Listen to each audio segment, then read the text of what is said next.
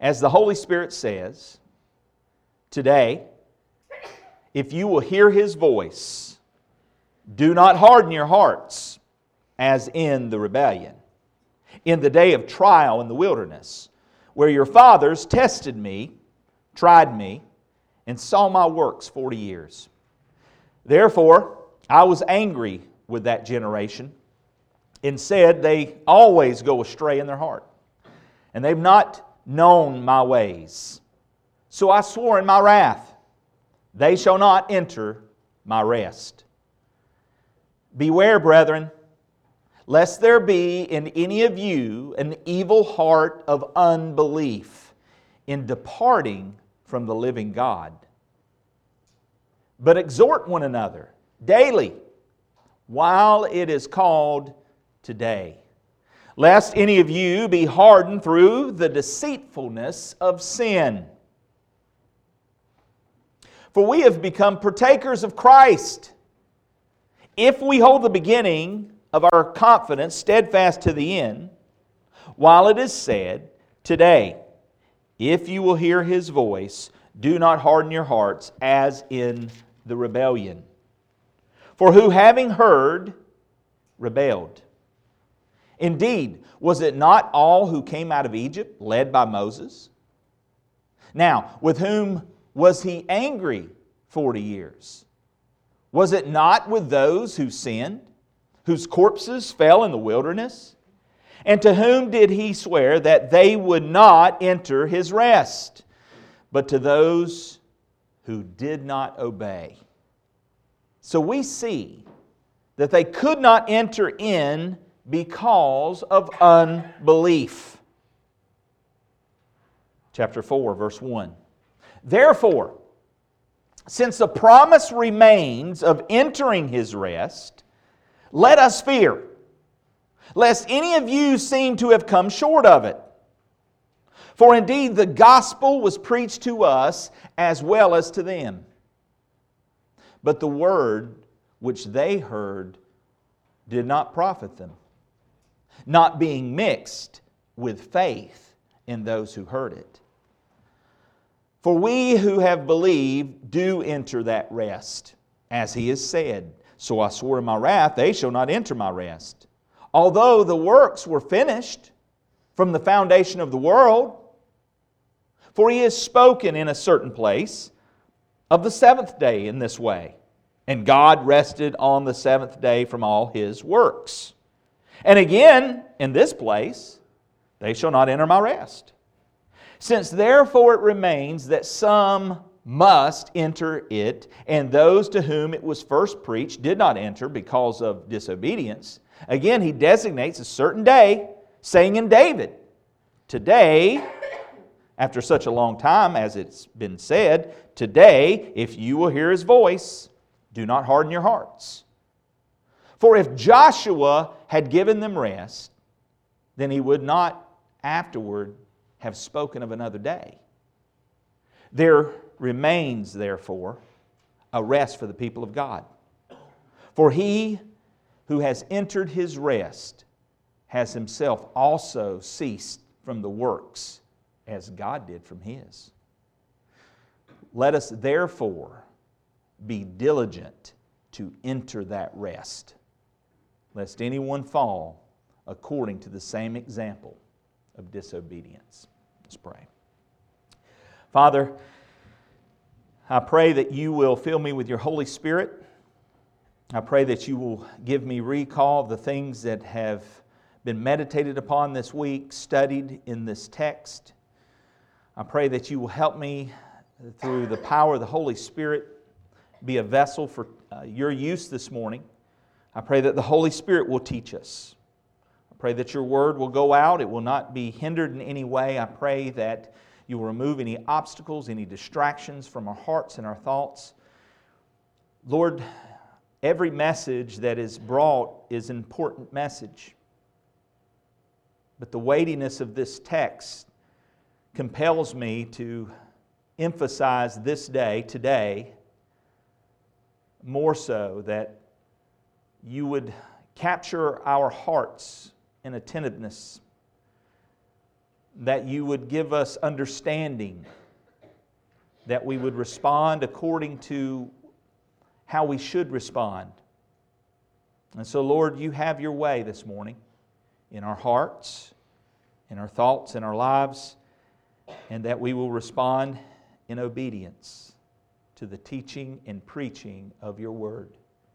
And we'll give you the praise because we ask it in the name that is above every name, in the name of Jesus Christ our Lord. Amen. Rest in Him. That's today's sermon. You know, we live in a day where it seems life is just go, go, go. It's busy, busy, busy. And, and we find ourselves saying often, man, I'm, I'm tired. I just, I just need some rest. I need some rest. And maybe that's your life. Maybe there's just a lot happening right now, and, and, and you feel like, uh, as we used to say, a chicken with his head cut off and uh, you're just kind of frailing around everywhere. It's just busy, busy, busy. Someone once told me that the word busy means being under Satan's yoke. Being under Satan's yoke. And, and it, sometimes it does seem that way, it feels that way. I got a new way, though, of terming that, and after this message, hopefully it'll stick. Busy should mean being under the Savior's yoke. Yeah, I threw a little T in there, but hey, I had to make it work, right? Because his yoke is light. He said, Come unto him. When Christ was here in his earthly ministry, walking around, he said, Come unto me, all ye who are, who are heavy laden. I'll give you rest. And yet, we, even as believers, sometimes ignore the rest that's found in the person of Christ. There are many who, in this text that we're being written to, and you know the subject, you know the history, you know the background, we've been, we've been hitting on this week after week. There's a diverse audience that this letter has gone to.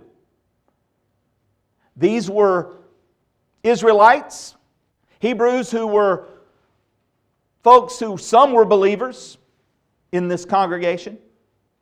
Some were right there at the door, but had not yet committed, they had not yet surrendered their life to Christ. And then there were those that were there that were not believers. There were many in that midst who were thinking, you know what? Yeah, Jesus is good and all, but I think we need to return to our Judaism.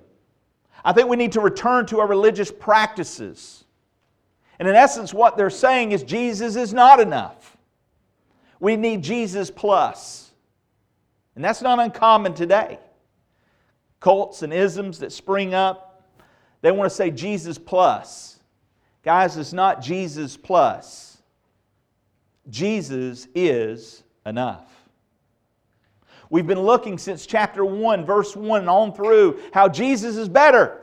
He's better than the prophets, He's better than the angels, He's better than Moses we talked about in chapter 3. I don't think he concludes that. I think he kind of goes on with this Jesus is better than Moses on into chapter 4, which actually I think helps us in understanding this text that we're looking at today and we'll be looking at.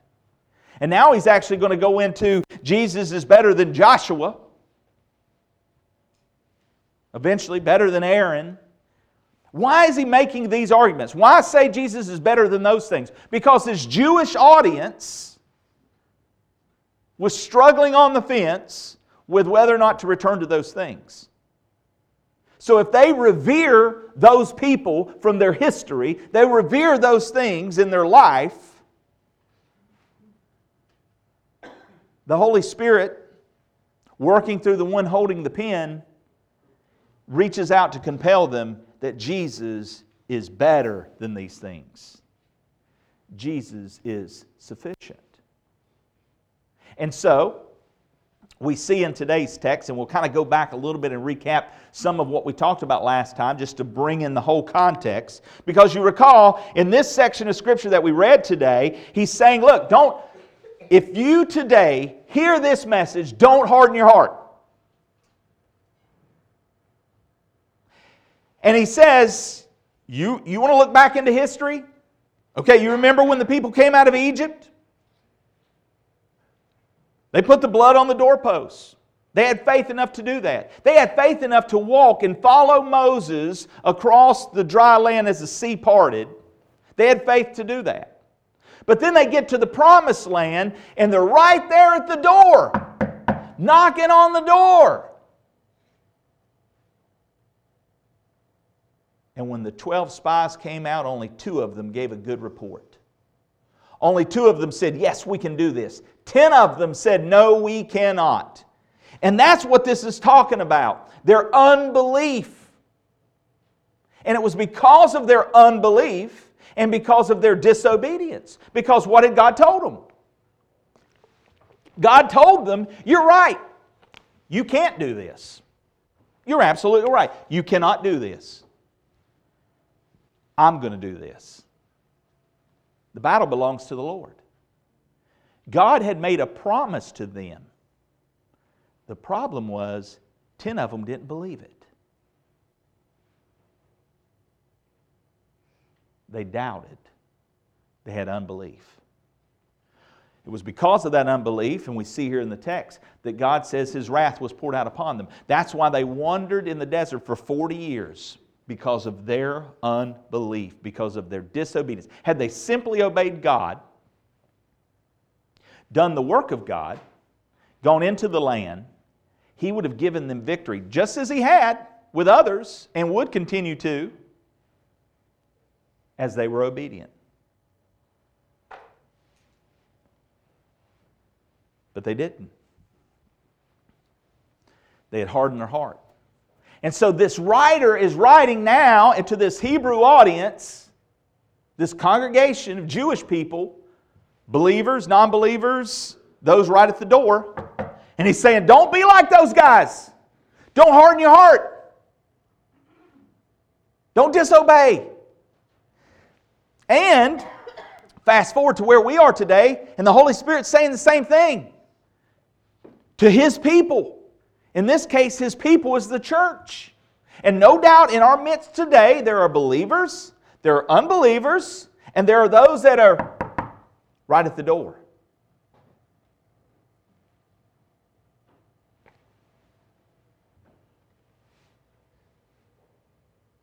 Three things.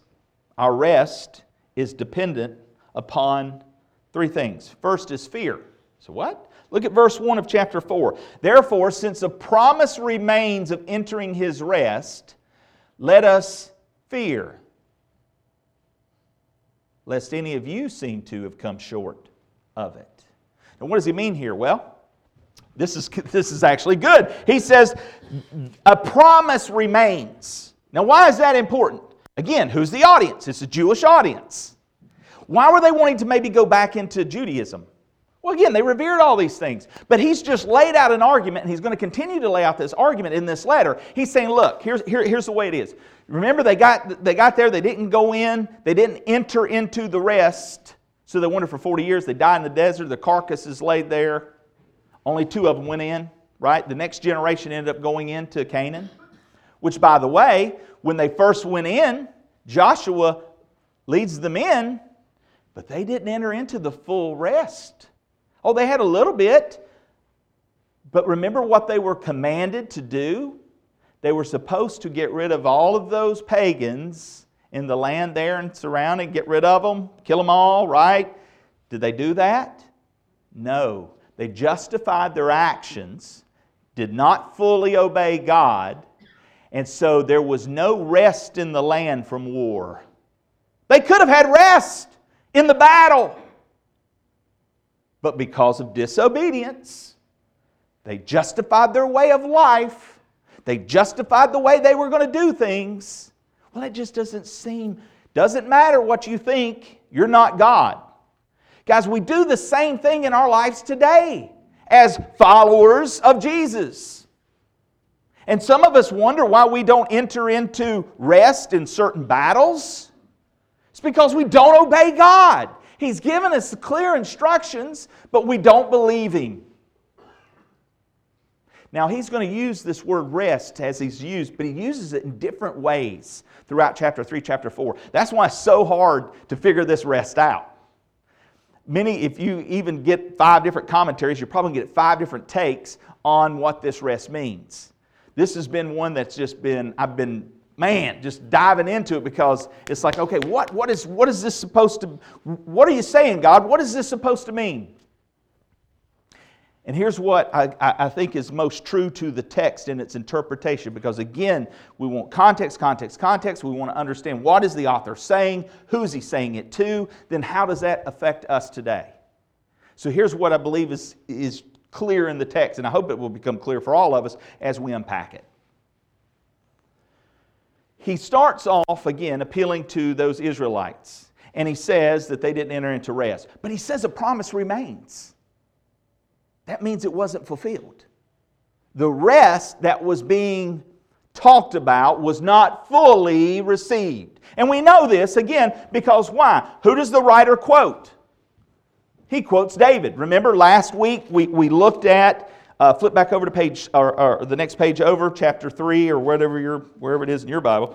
Um, if you've got an inspired, Bible, anyway, I won't go there. Um, the verse 7 of chapter 3, this is where he begins to quote. Um, Today, if you hear his voice, do not harden your hearts as in the rebellion in the day of the trial in the wilderness, where your fathers tested me, tried me, saw my works for 40 years. Therefore, was angry with that generation and said, They always go astray in their heart. They've not known my way, so I swore in my wrath, they shall not enter my rest.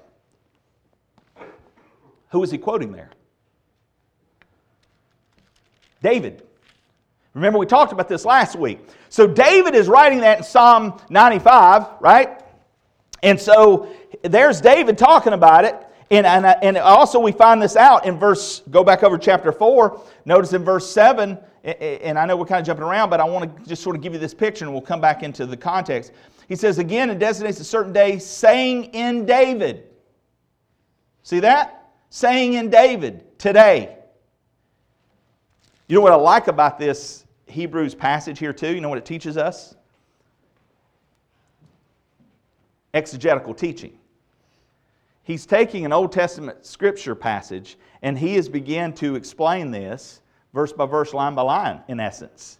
He's, he's giving you the context. But here's, so, so here's what I want you to get. He says, they did not enter their rest. The promise still remains. Then he cites David.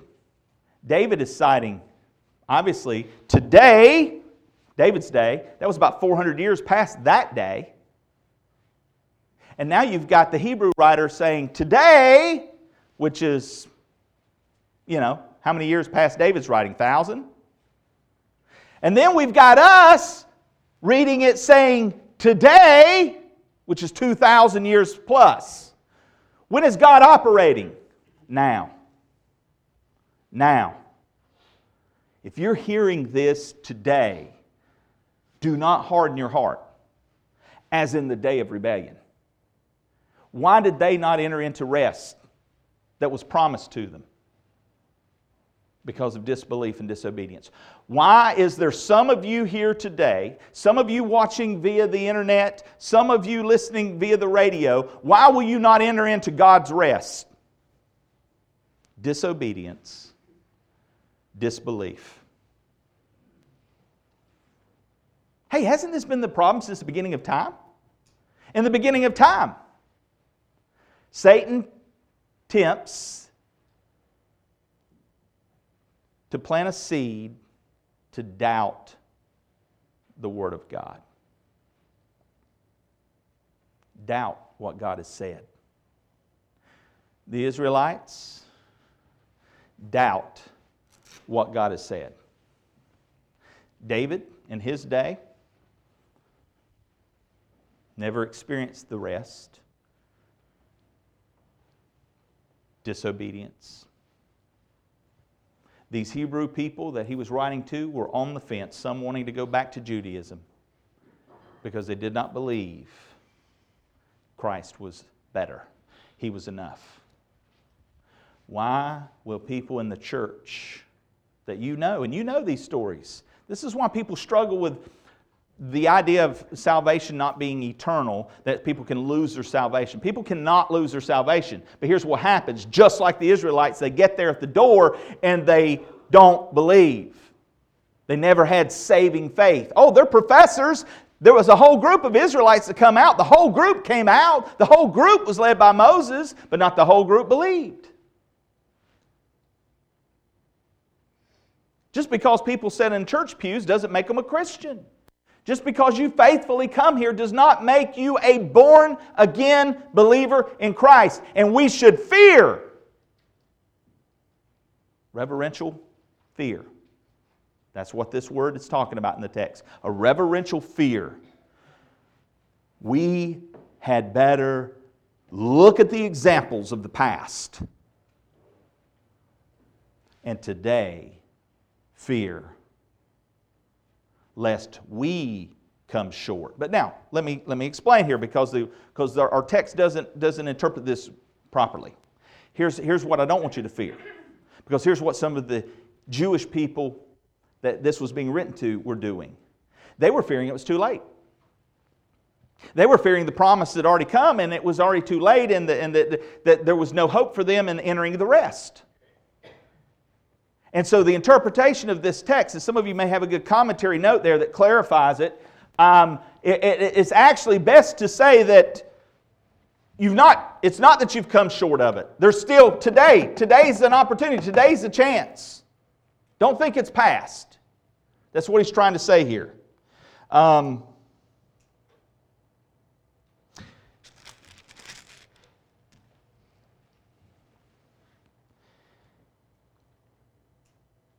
The entire phrase could be translated, lest you think you've come too late to enter into the rest of God.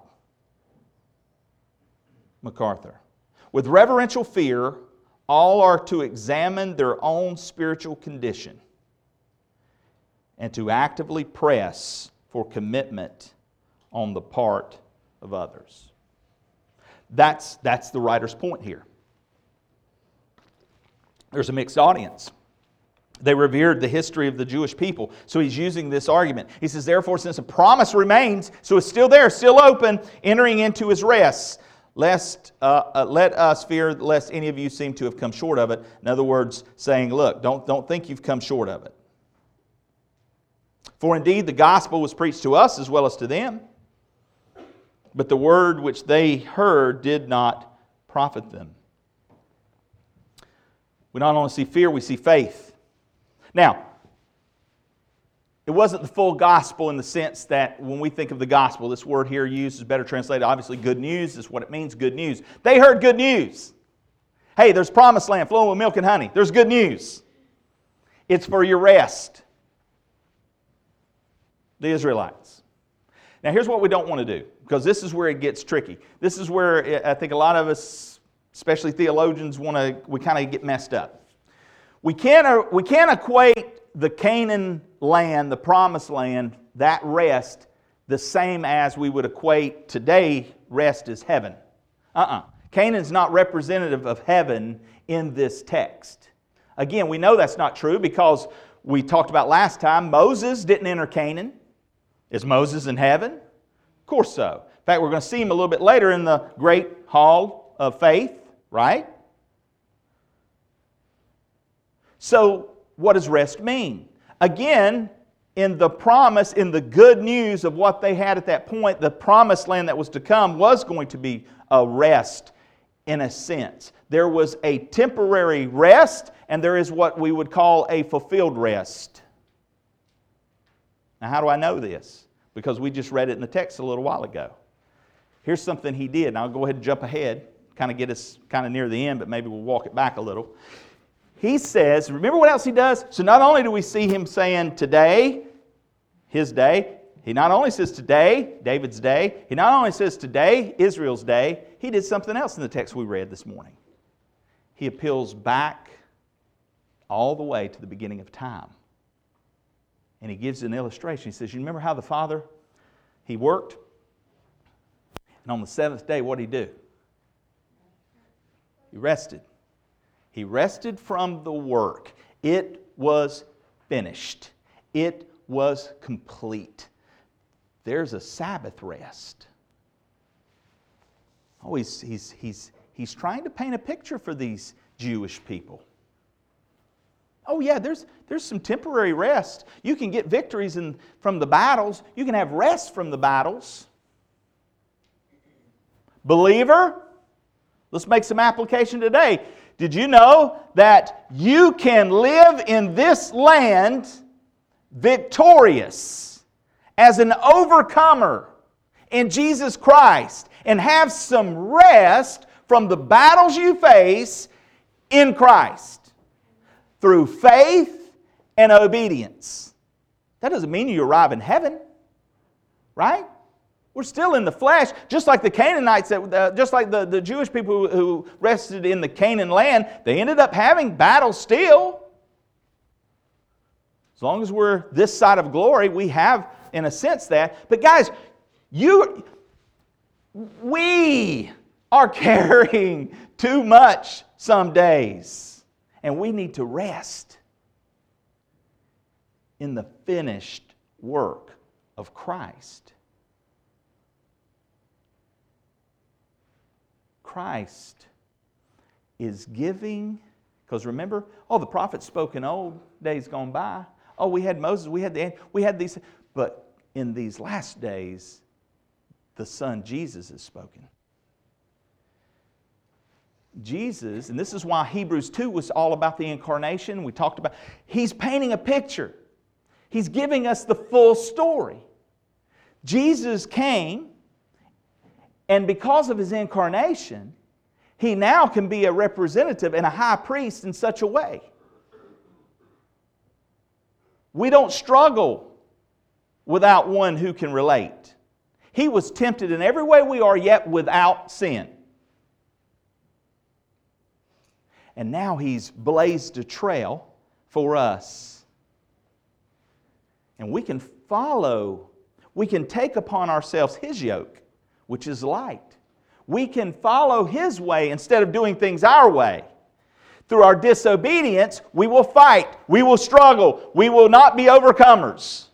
This is why so many Christians face so many battles and don't experience victory, is because they don't believe or they don't obey. And we wonder why our world's falling apart.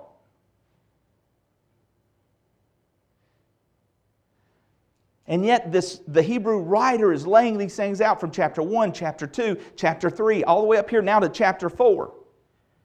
Jesus is your Sabbath rest.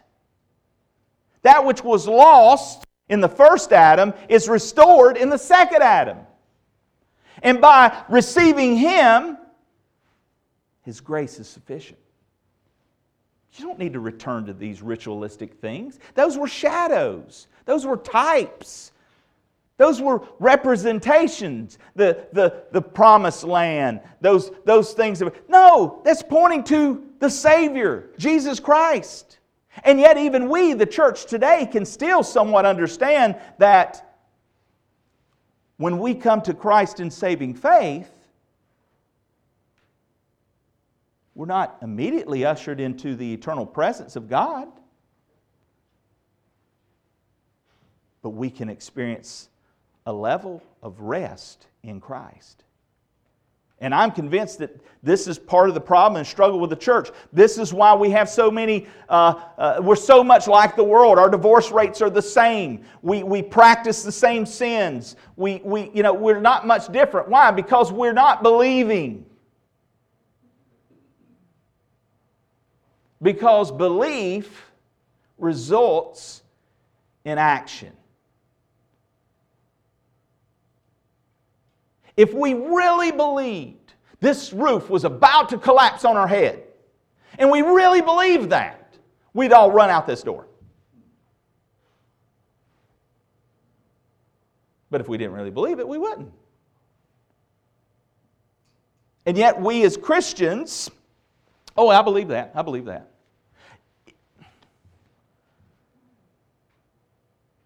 But it doesn't result in action. Fear, faith, and finished work. Look in verse 3. Look, they heard good news. It was preached to us as well as to them, but the word which they heard did not profit them, not being mixed with faith in those who heard it. I don't hold on a second. I don't want to skip over that. What does that tell you? It tells me that if grace isn't mixed with faith, there's no fruit. Faith without works is dead, right? Grace without faith, is that really a gift?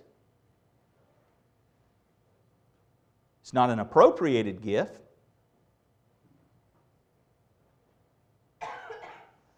Those people applied the blood to their posts. They applied, you know, they're, they're, they're, in, in going through the, the dry land, but they stopped short.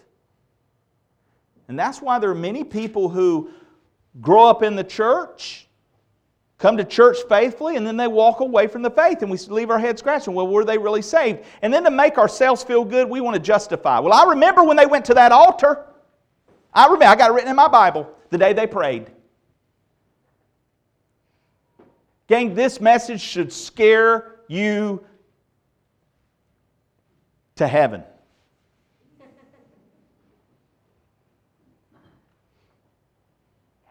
It really should. Because walking an aisle, repeating a prayer, does not save your soul. Now, some of you have been saved by that. Don't misunderstand what I'm saying. But if you're looking back to the past and say, oh, well, I put blood on my doorpost. Oh, I walked through the Red Sea. I walked that aisle, I got baptized. Modern day translation. But I walk away from the faith. I think there's a great warning here that says you were never saved in the first place. Now, again, I don't know the heart of man, only God knows that. And there were some who wandered in the desert, we've explained that, that were truly saved. But this should be great warning and great concern that should motivate us to examine ourselves to see am I really in the faith?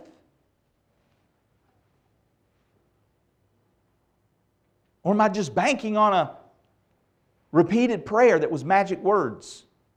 Or because my mom or my daddy told me I got saved when I was five? Guys, that faith must be on, that faith must be appropriated.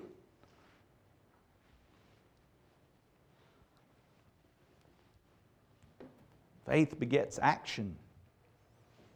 But notice again, we'll, move on to three the finished work. Verse 4 3. For we who believe do enter that rest, as he has said. So I swore in my wrath, they shall not enter my rest. Again, talking about those uh, in the past. Although the works were finished from the foundation of the world. Ooh, that's interesting, huh? You know, Christ was said he was he was slain before the foundation of the world, right? This is God's plan, guys. It's done, it's finished. When God, even before then, but we in this text, we go on to see that after he worked, he rested. See, verse 4 For he has spoken in a certain place, certain place of the Word of God, the seventh day in this way. And God rested on the seventh day from all his works. And yet, here in the Psalm 95, he says, They shall not enter my rest. Again, referencing David, also going back to the Canaan time.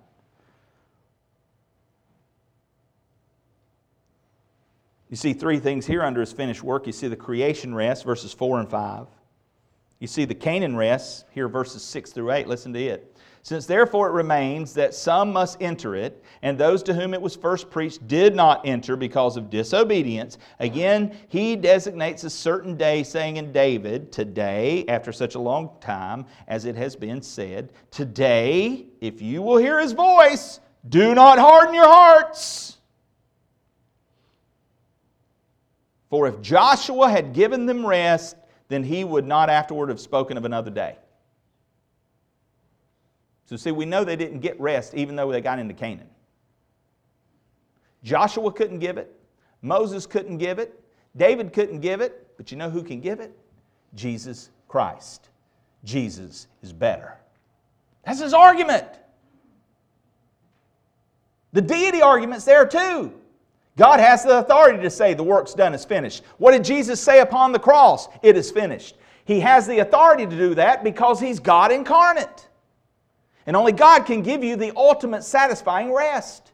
Not only in your daily battles, but in the ultimate victory that will come in the future. There's five rests. Some have cited there are five rests God's Sabbath rest, Canaan rest, the believer's rest and present at salvation, overcomers' uh, present rest of victory, and the eternal rest, which is heaven, which is still to come. Some have even referenced that the millennium is a type of promised land rest, that in the millennium there will be a rest, and there will be. That's why I believe the writer doesn't pin down exactly which rest he's speaking of. There's a variety of rests that are described here, and I think that's intentional. But ultimately, it's all still found in the one source God Himself, Christ Jesus.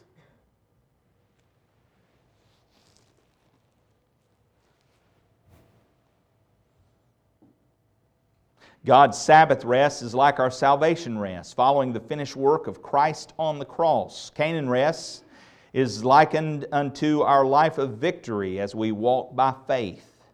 So there's a past, present, and future rest for those who come unto Him.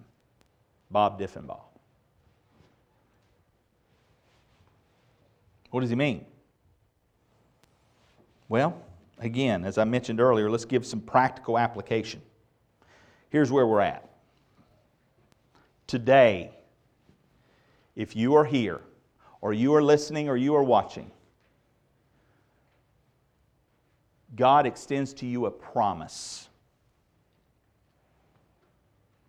Come unto me. That's what he says. All you who are working your way, you're trying to earn your salvation you're trying to do things to make yourself in good standing with God, He says, Stop. Stop. Rest. Come unto me. If you're heavy laden, you're laboring, you're trying these good deeds, you're trying to get there in your own strength, that's disbelief. Because God says, I've provided a way. It's through my Son, Christ Jesus. And He says, Come to Him. He will give you rest. Let me give you an illustration. I used to work on cruise line. All you guys know that. Some of you seen my James Brown video circulating the internet. I was much better in the day, I promise. True story. We were out coming from the Bahamas, and uh, we were out good ways out at sea. I think it was somewhere nine miles plus out from the Bahama Islands. And we have a guy that stands up on the officer deck and he looks through his binoculars and he's on the bridge and he keeps his eye out on things as the ship's sailing. Well, one day, it was a beautiful sunny day, and if any of you have ever seen the Caribbean waters, it's amazing when that sun is glaring down, it's just beautiful. But he notices something kind of catching a little reflection. So they called to turn the ship, head that direction. Well, come to find out, there was a tourist who had gone out on a sea-doo.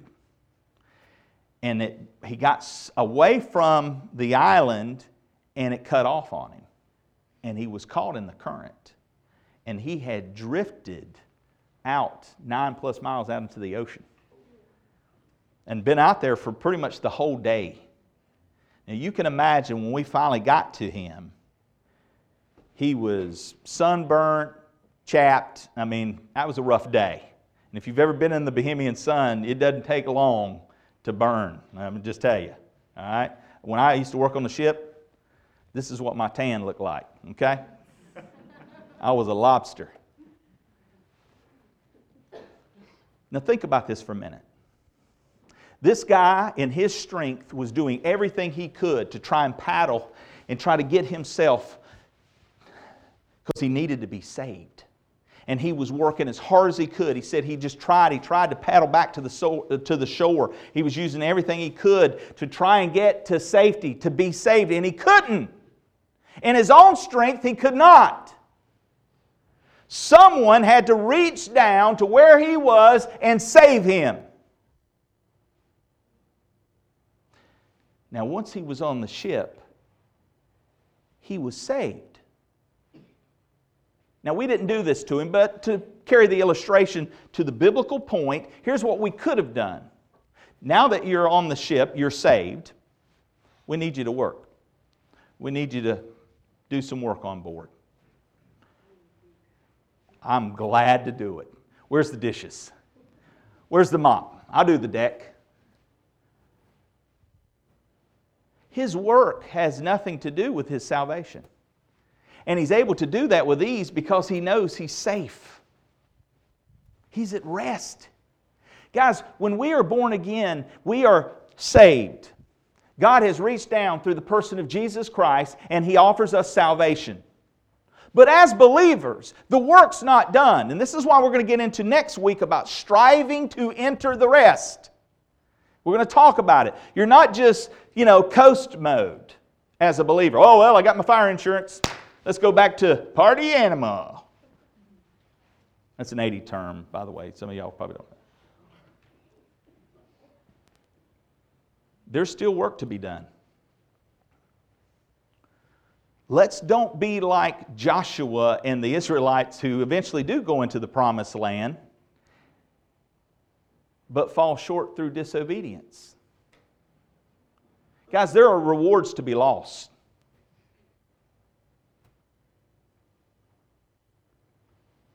One day we will stand before holy God and give an account. Now, you may be saved on your way to heaven. But maybe you've not entered into the rest that God has for you.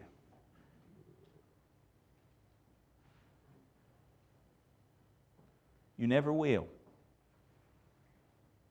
until you're willing to surrender, till self's willing to get off the throne. You're willing to die to self and let Christ have his rightful place in your life. And that's what we need. That yoke is light. Yeah? There's work to be done, no doubt, but we can rest in Him. Well, you've heard the uh, infamous name of John Wilkes Booth. He assassinated President Abraham Lincoln in 1865. But have you heard about Edwin Booth? Edwin Booth is John's eldest brother.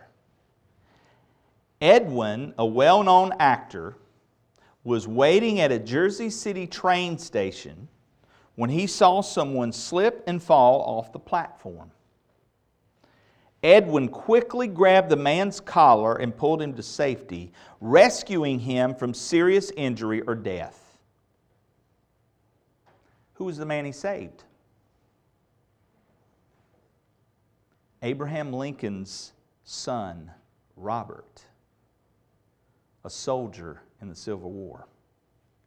How ironic that the man who saved Lincoln's son had a brother who would soon kill the president.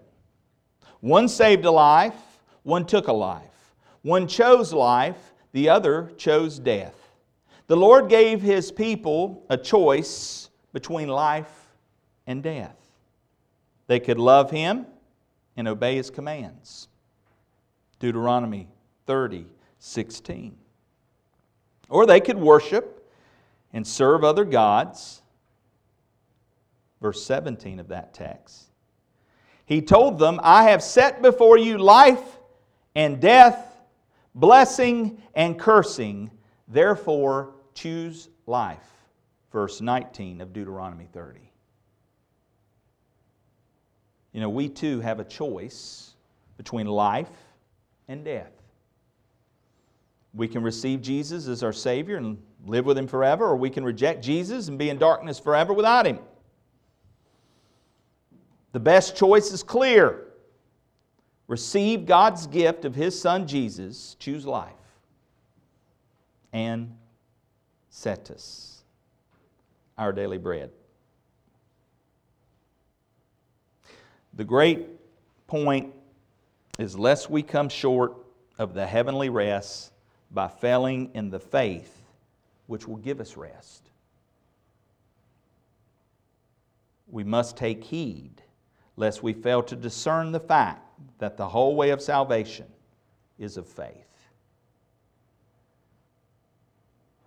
You know, a little girl laid in her bed and she rolled out and fell on the floor. And her dad came in and picked her up and said, Honey, what happened? She said, Well, I rolled out of my bed. I guess I should have got a little further away from where I got in. You know what, Christian? You don't got to worry about falling out of salvation. But for some of us, we need to get a little further away from where we came in. Let's put our heart and our eyes on Christ. Don't do as the day as they did in the day of rebellion. You know they chose sides. Go back and read the account. Go back and read the account of Korah. They were, they were back and forth against Moses. So he said, All right, those that are with them, get over there. Those that are with us, get over here. Once they chose sides, ground opened up and swallowed them. Don't, don't take my account, read it. Choose this day whom you will serve. The just shall live by faith. The just shall live by faith. God's given us some beautiful promises. We need to walk in them. He keeps His word. Let's pray. Father, there's much more here that needs to be unpacked, and I, I trust that in your time we will. I pray, Lord, that uh, if there is anyone here that has never received Christ as Lord and Savior, that today they will surrender their heart and life to Jesus Christ. Christ desires that they would enter into rest. He won't force them. But his offer is there. Whosoever will, let them come. maybe you're here, maybe you're listening, maybe you're watching, and you have never by faith repented of your sin. Today is the day of salvation. I beg you, do not harden your heart. Do not draw back in disbelief. Do not disobey the Holy Spirit if He is drawing you, nudging you. By faith, turn to Jesus Christ and receive the gift He offers you. For by grace have you been saved through faith. Christ paid it in full over 2,000 years ago. It is finished. You can enter His rest. Jesus is our Sabbath. That's why it's not repeated in, in, in the sense of practice for the New Testament believer. Jesus is our rest. You can enter that rest today by faith. And if you're here and you're a believer, I don't know what you're struggling with, I don't know what your battle is. Jesus also offers you victory, victorious rest in Him. Surrender whatever it is at the foot of the cross and by faith follow Him. He will give you rest. Father, thank you for your word. Thank you for this time today. And I pray that in the quietness of each person's heart, they will do business. That there will be a genuine surrender, a genuine repentance, a genuine faith following out of fear and reverence for you through faith because of your finished work. And we'll give you praise. In Jesus' name, amen.